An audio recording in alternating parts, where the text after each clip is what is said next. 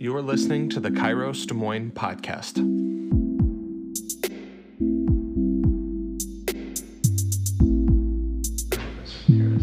Okay, so you guys remember uh, back in the day, uh, I mean, challenges are still a thing, but I feel like a while, like a few years ago, there was like a, a this and this challenge that people kept doing on the internet, like the cinnamon challenge. You know what I'm talking about? Where you have to eat a tablespoon of cinnamon or something that's like physically impossible, and like people damage their sinuses trying to do this crazy thing. Uh, there was the ice bucket challenge. That was probably when you guys were in like middle school or high school or something, and that was like a thing for a while. Um, then there are really stupid challenges like the whole like eating detergent thing, like the Tide Pod challenge. Listen, kudos to you if you're here, and we're also doing that because that means you didn't damage brain or get poisoned. But um, so there was this thing when I was in like middle school uh, or or like high school. It's called the Buckle Challenge. Are you aware of this? So there was and is hello. Uh, there was and is something uh, a store called the Buckle, and um, the the Buckle Challenge was this. Um, basically, they had acknowledged this strange social dance uh, between customers trying to look at clothes and like go into a store without being noticed. And it was this dance between like, can you do that and not have to talk to Chad or Becky that like work there, right? And so the buckle challenge was this: if you could walk into the front of the buckle and touch the back wall of the buckle without being greeted, they would give you a free Jones soda, which I don't know if you know what Jones soda is. It kind of died because it was terrible. But um, it was like these weird flavored sodas. But like they would give you something if you could make it from the front to the back, touch the wall without being greeted.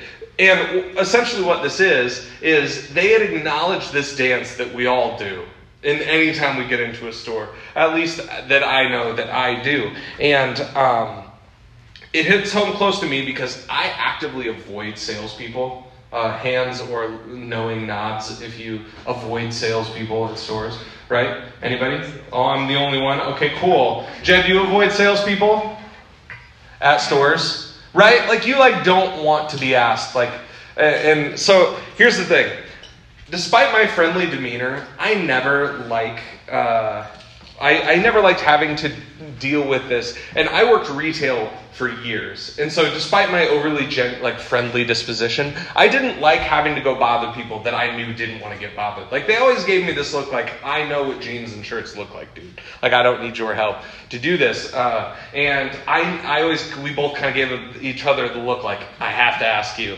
if you want to know the sales for the day or if you want to sign up for a credit card. This is just like the thing that we do. And so the funny thing is, the reason that this has been the case in retail for years is that retail owners, in an attempt uh, to like have good customer service or whatever, they've convinced themselves that this is what people want. Hey, if we can just like be up in people's grill all the time, this is exactly like people need to be greeted within uh, an average of three seconds is the expectation in most retail uh, situations. And this is all true except for hardware stores. Uh, because if you're ever at Home Depot, you can never find anyone. And especially since I grew beard, no one asks me if I need help. Because I look like I don't need help. But here's the truth I could not need more help. So um, that is just the truth, but not the buckle. And my desire to not be noticed was simply to like shop in peace and not feel the pressure of a social interaction, some other deep seated issue that I'll talk about to my therapist about later. But the truth is, there are plenty of reasons why people don't want to be noticed. And this isn't just in sales situation. Um, there are plenty of reasons why people try to disappear, why people just try to be invisible. Um, there, there, there's a popular uh, uh, poll out there, and it's like decades old, and they ask if you could be invisible or if you could fly, which one would you choose? Fly anywhere, as fast as you can be. The most popular answer is be invisible.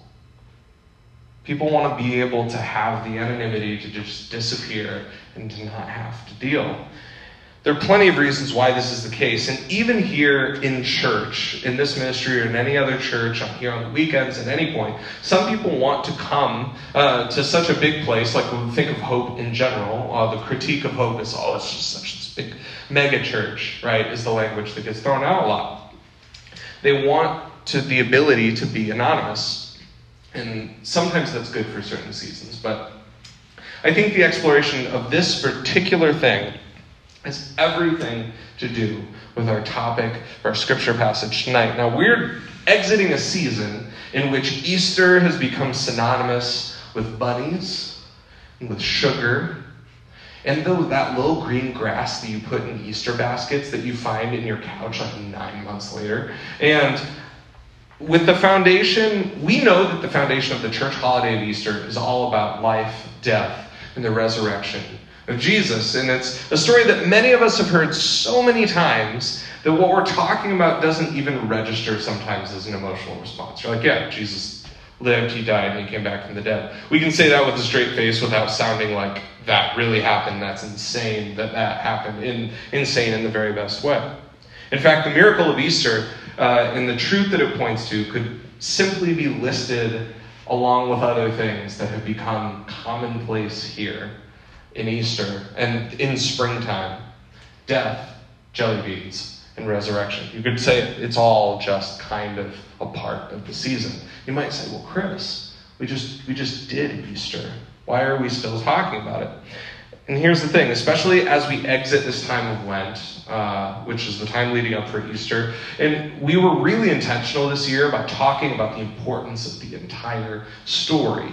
And sometimes we have this mountaintop experience of Easter. You're like, man, Jed, the band, we're killing it, and Pastor Hurst and everybody just like brought it and it was really great and pastor john said some great things and uh, the, the scripture reading was really impactful and chris didn't mess up the drums on good friday and like they get like we can just have these really great experiences. Jeremiah absolutely slayed it on good friday as well and it's just one of those things where you're like man this was such a great holy week. I felt closer to god. And then we go back to the stuff we were doing before. All of a sudden, the stuff we gave up for Lent is now a part of our lives again. and it's easy to have all of this special stuff, so to speak, kind of that facade, kind of fade away for the mundane, the annoying, and most importantly, the old. And it can maybe feel, if we're not careful, like it was kind of all for naught. Like, well, I guess that wasn't real. I guess I was just convincing myself that that was the case. Oh, I guess it was just that was special then, but here I am back at where I was before. And it can make all of the church stuff seem fake because we fall back into the same stuff because we don't talk about Easter after Easter. So, what we're trying to do here uh, with this series is talk about not just what it means to step into Easter on Easter or leading up to Lent, because we talked about what does it mean to prepare ourselves for Easter. Now, exiting the actual holiday, the question is how do we become Easter people? That's the air conditioning, in case you wondered. Um, somebody in the podcast is like, and then the plane took off. Um, but we want to know how to be Easter people and what exactly Easter means to the rest of our year.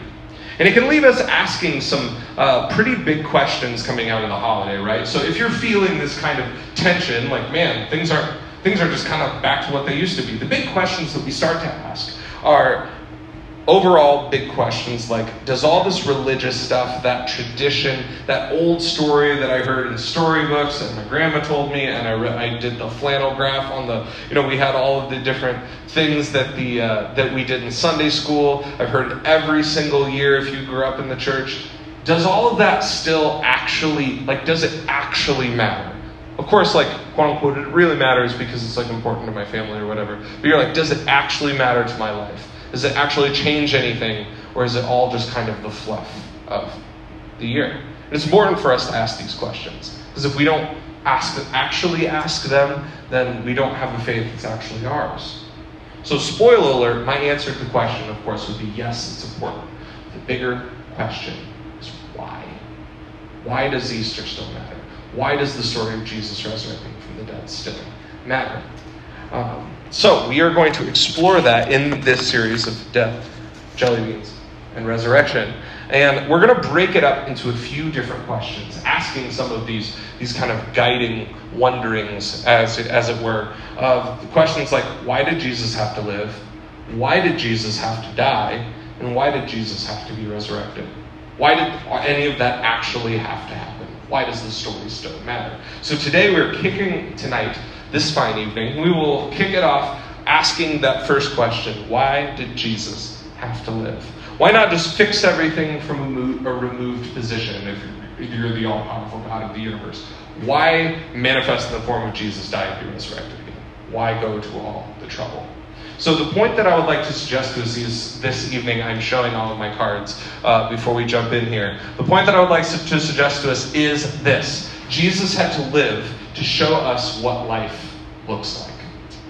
Jesus had to live to show us what life looks like. So we're going to look at one of my very favorite stories in the Bible. I, I, feel like I say that a lot. I have a lot of favorite stories, but this one's really good. So feel free, if you're a Bible, if you're a physical Bible person, feel free to pull that out. If you're a phone Bible person, go ahead and grab that as well. And if you're a story time Bible person, which is me just reading it to you, we can do that too. But your brain makes more and better connections uh, if you see the actual words in front of you. And all of the education majors said amen. Cool, cool. So we're going to start in John chapter 4. I didn't tell you where we were going today. John chapter 4. Go ahead and find it as you find it. Uh, the, the Gospel of John is one of the four books named after people's dads Matthew, Mark, Luke, and John. And it is, uh, they tell the story of Jesus. John is a little bit funnier than the other three uh, because he refers to himself in the Bible not by name, but as the one that Jesus loved. So John is also a narcissist. So, uh, just kidding. It's not blasphemy. It's probably true. Um, so, John chapter 4. We're going to start right there. Hopefully, you're caught up with me. So, John chapter 4. Now, Jesus learned the Pharisees had the, his kind of arch nemesis. Uh, the Pharisees had heard that he was gaining and baptizing more disciples than John. Although, in fact, it was not Jesus who baptized, but his disciples. So he left Judea and went back to Galilee. Now, verse 4 says, he had to go through Samaria. Pause. Our passage today starts with the Pharisees talking about Jesus, which was their favorite thing to do. And then they had heard that he was getting really popular. He was going back to a specific location. There's this big dramatic statement uh, in my Bible, it starts a new paragraph. Uh, and it's just funny because it goes, now he had to go through Samaria. And if this story was being told back in the day that, to a Jewish audience, there'd be like a, like a big gasp uh, with the crowd. And so here's, here's the thing Samaria was hated by the Jews. It was like a hated area uh, by the, the right people the, the Pharisees, the religious elite, even the people that Jesus came from. Samaria was seen as the lowest class of people. Here's the thing um, culture at that time had a lot to do with ge- geography and also tribalism, which is us versus them, my group versus your group. And we don't deal with that at all today. Um, basically, the idea was who you were related to was a really big deal at the time. And in fact, part of the identities as to whether or not you're Jewish or had uh, Jewish or not had and still has to do with whether specific ancestors were Jewish. Like it's a part of their religion. Like ancestors and relation, bloodline relations were a really big deal. And while we understand the bloodline requirement for the worth of a person is not necessarily great and is kind of outdated and wrong, one might argue at that age, it had, it had so much to do with the way that you lived your life, your cultural identity, and how it related to other groups in your area. In fact, Jesus was considered the Messiah because he was related to David. This is very ingrained with the belief at the time. So the, Samari- uh, the Samaritans were essentially a cultural mix of Israel, meaning the Jewish folks, same as uh, Jesus and his disciples. They were a mix of uh, Israel and the conquering group, the Assyrians. So the Israelites get their butt kicked as they tried to conquer land, and they got taken over by this group. And because they had intermarried with this group, um, not only had they been conquered by them, meaning they lost the land that God had given them, they had married into their, into their families. And this was seen as a huge betrayal of the Israelite people. And I mean, let's never mind the fact that, uh, guess what, they probably didn't have much of a choice as conquered people, right? There's probably some horrifying things that happened there, but it was held against that group. They were treated as second class citizens, as the absolute low of the low. Jumping back into uh, verse 5 here. So he had to go through Samaria. Verse 5 So he came to the town in Samaria called Sychar, near the plot of ground Jacob had given to his son Joseph, meaning stuff has happened here before. Jacob's well was there, a very known well. Uh-huh. Uh, and Jesus, tired as he was from his journey, sat down at the well. So here we have our story. Jesus is at the well, which is at the center, culturally and even geographically, of the town. And it's there that he meets a Samaritan woman there by herself. The Bible gives a detail that seems like an afterthought. But remember, when the Bible gives you a detail, it likely informs something about the story. Because the Bible doesn't have like insane amounts of detail. So when it gives you a very specific one, uh, pay attention. That means something happened. The end of verse 6 um, says, It was about noon. That is the heat, the absolute hottest part of the day in the Middle East. Uh, this is important for a couple of different reasons. The reason that the well would have been at the center, uh, both culturally and geographically, is because, remember from our previous uh, series that we've talked about, there's a lot of desert around. If you were in a town, you're in a place where people died, either because they got eaten or there wasn't any water. And so, um, because resources like water help them sustain were rare, so everyone, everyone from town, the first thing you do when you get up is you go to the well. Just like what you do so that your family can survive for the day. You have to go to the well in their towns to get water in the beginning, because if you don't, you have to go in the heat of the day. Water, fun fact, is heavy. Uh, so, in order to avoid needing more water simply from going to get water, everybody goes in the morning. And it became not just this thing that you do, like to survive. is when you saw your neighbors. You go out, you say hi to everybody, and uh, you, you kind of get caught up in what's going on for the day. But the Bible said it was at noon, hottest part of the day. So the question that you'd be asking is why is that lady there now? Why isn't anybody there now? Because you'd see your neighbors and your friends, you'd catch up, you'd hear how things are going. The only reason you'd put yourself in that position to have to carry water, heavy water at the hottest part of the day, is to avoid having to see these people. She was trying to disappear. She was trying to not be seen or noticed.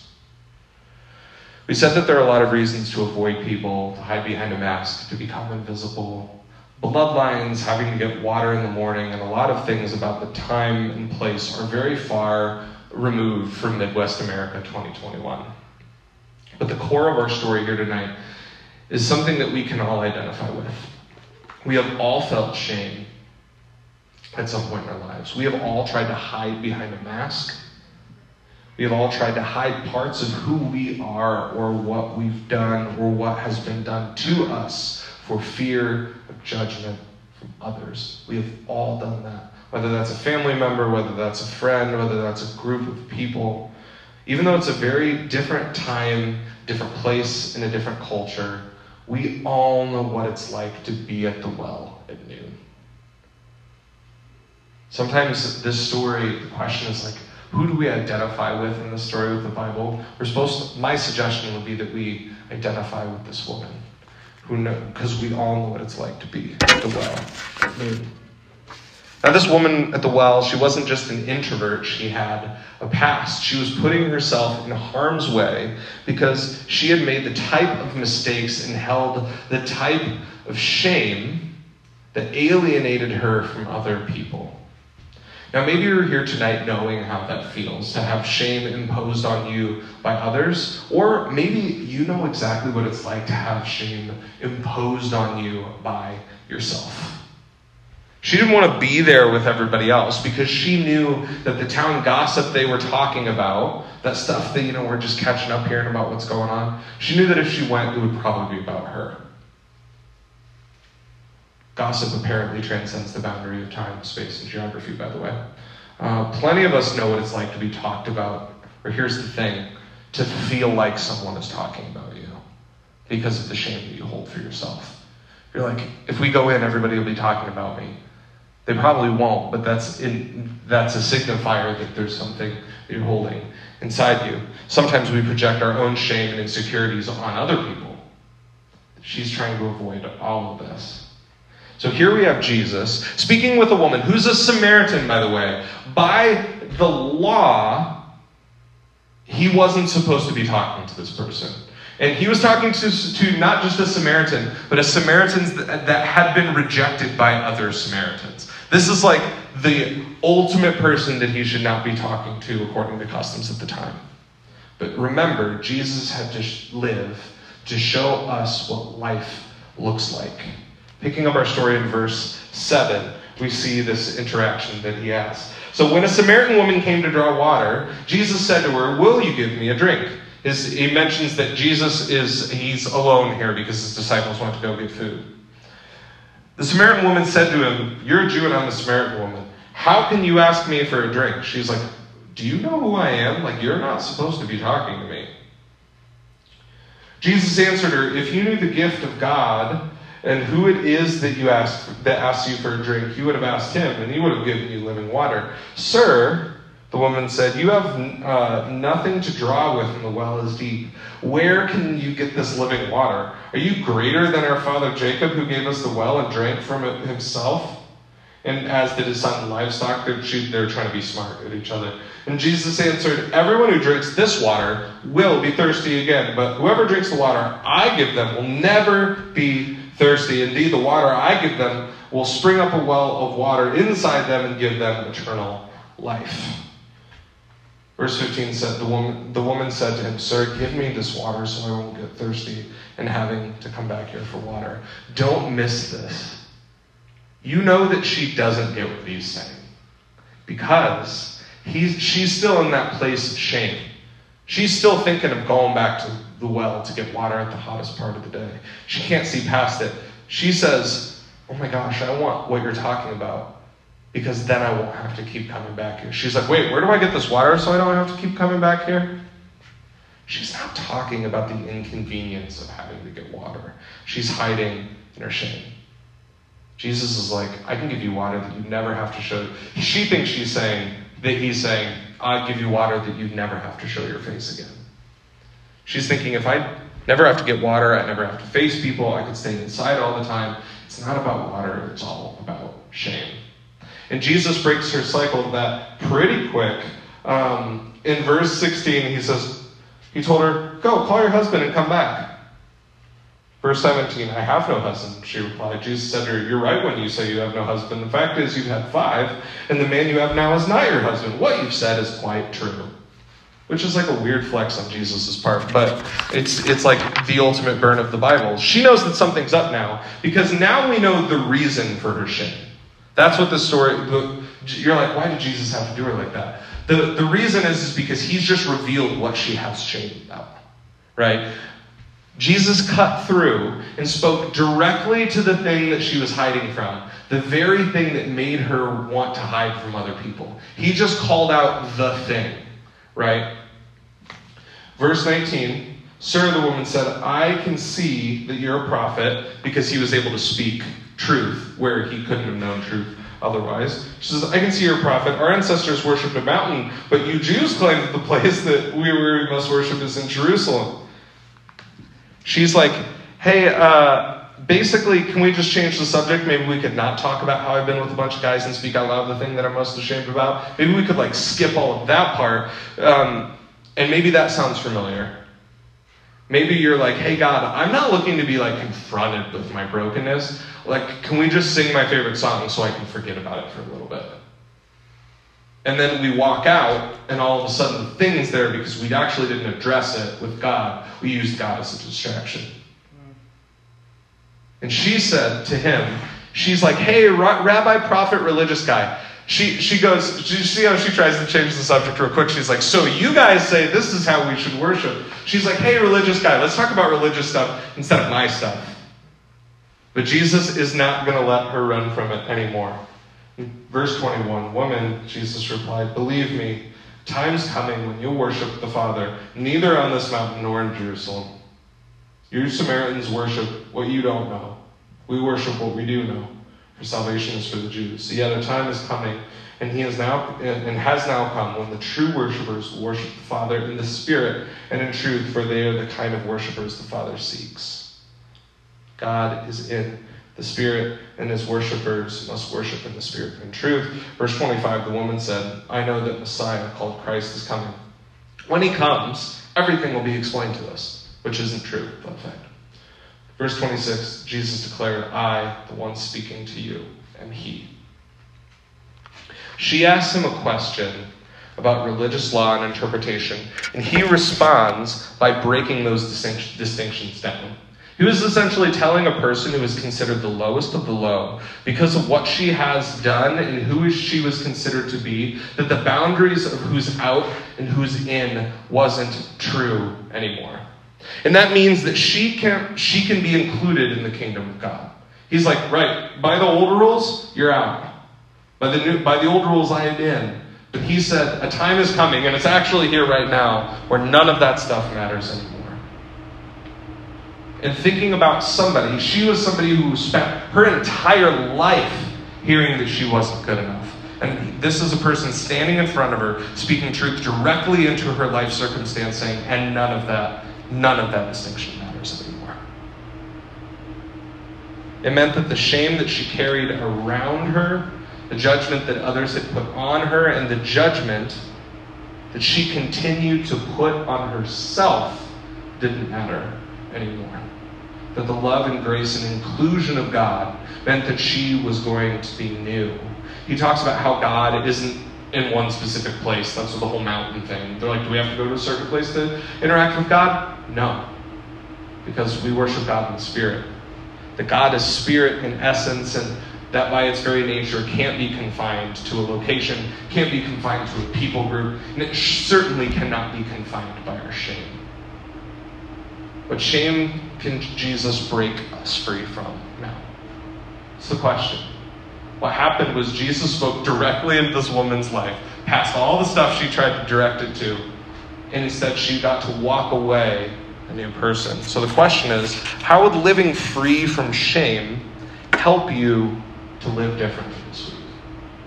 What would it look like that thing that you try to avoid, that it, it, doesn't have to be some major thing in your life, or maybe it does. Something that's happened to you or through you. We all have brokenness in our life that have led us to seeing ourselves as less than who we really are. It could be something that you've done, just shortcoming that's stuck itself into how you perceive yourself. Jesus wants to be able us to be able to live into the fullness of who we truly are as God says we are. So, practically, if there's something that comes up for you, whether it's a memory of past wrongs or mistakes, as I've talked about this, or if it's the title maybe of just not being blank enough, whatever you just thought of, that's probably it. Good enough, smart enough, rich enough, pretty enough. Think about this. Why does that still hold on to you? We're all big, smart adults now. But why do those labels still matter? Why did that still echo in the back of our head? What about that thing are you still believing is true? And how is that holding you back in your day to day in your life from taking that next right step? Now think what does Jesus say about me? Instead of not blank enough, God says that you are made with specific blessings to make this world a better place. It's not what you are not, it's what God made you to be. We want to be people who are characterized by the things that God made us to be, not what the world thinks that we're not. Instead of being defined by a past mistake or a traumatic experience, God says that you are defined by what you will do, not what you've done. Instead of not good enough, the God of the universe says that you're good enough to die for. And as we just spent a weekend learning, not even death can keep God down. That's why Easter still matters to us today and why we're still talking about it. And we'll continue to talk about it in this series. And why Jesus had to live to show us exactly what living a full life looks like. Jesus should, had to live to show us what life looks like. And that leads us to a number of different questions. But my, my prayer for us this week is that as we all live in shame, guess what? We all do it. We all have things that, insecurities that we have, mistakes that we wish we hadn't made, all of these various things. Maybe you're like, yeah, Chris, I give you the alphabetized list or the timeline list. Like, we all have things in our life that we're not proud of. And I'm not saying it wasn't bad. I'm not saying that the thing that happened to you wasn't bad. What I am saying is that thing, those things, that insecurity, it just doesn't get to be who you are at your center.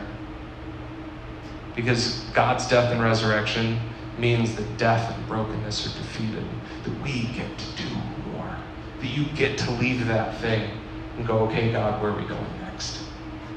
So, what's one step that you can take towards that this week?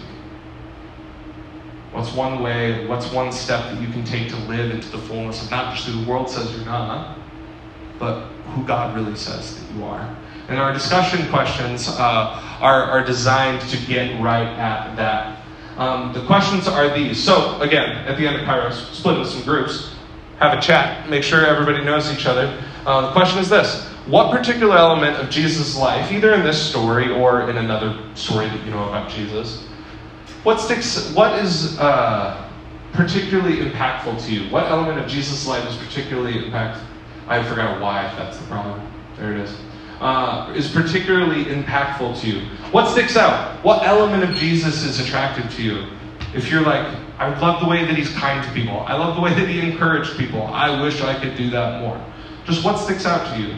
And there's because there's likely a reason that it does. And then the question is, where's one place this week that you can model that element? If you're like, I love the way that Jesus included everyone. Okay, we want to be more like Jesus. It's the whole point of Easter.